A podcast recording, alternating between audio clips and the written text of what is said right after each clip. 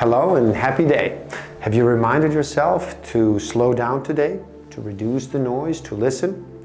My name is Igor SF Walker, and I'm here to remind people to slow down, to reduce the noise, to walk their lives into the natural flow.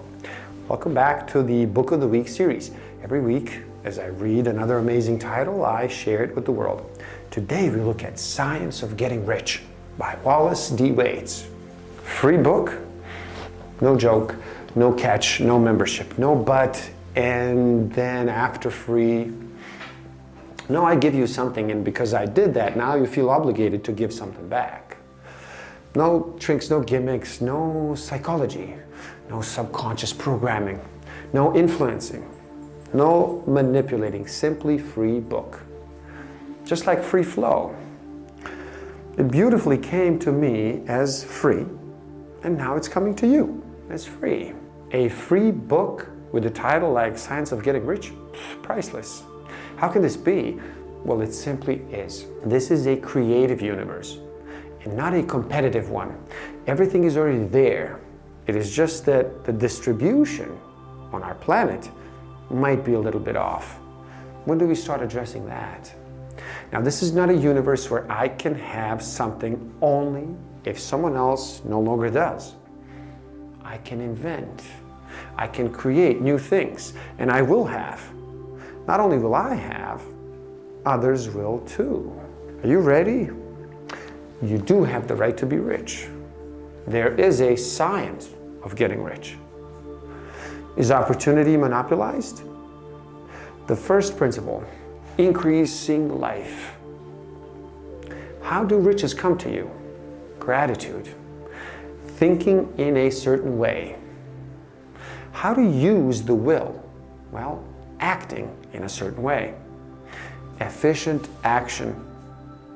Getting into the right business. Impression of increase and advancing. There is a thinking stuff from which all things are made, and which, in its original state, permeates, penetrates, and fills the inner space of the universe. A thought in this substance, this stuff, produces the thing that is imagined by the thought. Man can form things in his thought and by impressing his thought upon this formless substance to cause the thing he thinks about to be created.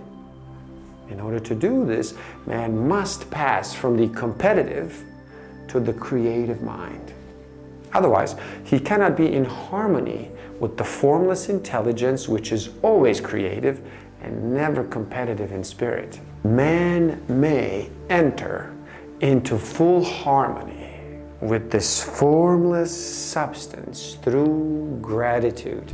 Gratitude for the blessings it bestows upon him.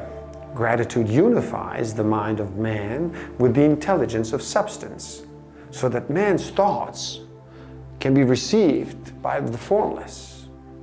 Now ask yourself this one question Is this not, or is this the only way? you have ever created anything and everything in your life. Pass from competitive to creative mind. Creative energy works through the established channels of natural growth. Always give use value in excess of the cash value received. Increase life. If you have enjoyed this video, please do like it, share it with the world, subscribe to my channel, and you can find a direct link to this book, free book, in the description below. Get it, read. Thank you, love and respect.